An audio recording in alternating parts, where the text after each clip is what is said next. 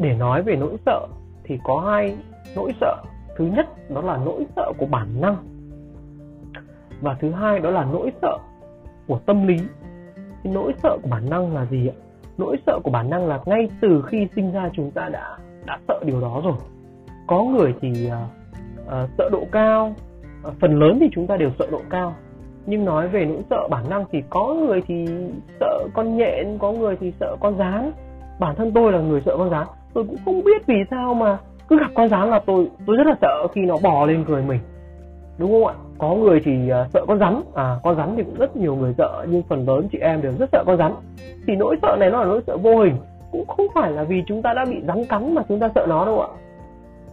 Thì đây nó gọi là nỗi sợ bản năng là nỗi sợ có thật là khi chúng ta nhìn thấy điều đó thì nỗi sợ sẽ xuất phát.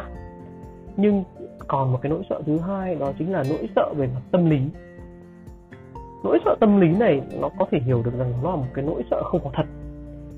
Nó chưa xảy ra nhưng chúng ta rất sợ nó. Nó là một cái rào cản từ phía bên trong mà chúng ta chưa giải thích được. Và đây chính là lý do mà chúng ta phải đi tìm hiểu, khám phá và vượt qua nó. Câu chuyện là tại sao chúng ta sợ không dám hành động, không dám làm một điều gì đó? Là vì chúng ta sợ sợ thất bại. Đúng không ạ? Nhưng nếu chúng ta không hành động vì chúng ta sợ thất bại thì tương đương chúng ta cũng đang thất bại vì không dám hành động.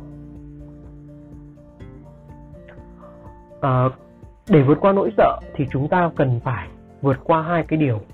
Điều thứ nhất đó là những cảm xúc tiêu cực. Và điều thứ hai đó là những cái niềm tin bị hạn chế ở bên trong chúng ta. Niềm tin rằng chúng ta không làm được niềm tin rằng chúng ta không có đủ năng lực để làm chúng ta tự hạn chế bản thân mình tự giới hạn trong suy nghĩ của mình chứ chưa phải là giới hạn bởi năng lực đâu ạ. Bởi những cảm xúc tiêu cực sợ bị uh, sợ thất bại sợ người khác chê cười đúng không ạ? Chúng ta sợ bị đánh giá chúng ta sợ bị phán xét. Đó là là niềm tin của ở bên trong của chúng ta làm giới hạn chúng ta lại đó vậy thì làm thế nào để chúng ta có thể vượt qua được những cái cảm xúc tiêu cực và những cái niềm tin hạn chế bên trong chúng ta, thì mình sẽ đưa ra những cái cái gợi ý, những cái phương pháp để chúng ta cùng vượt qua cái nỗi sợ nỗi sợ tâm lý bên trong của chúng ta.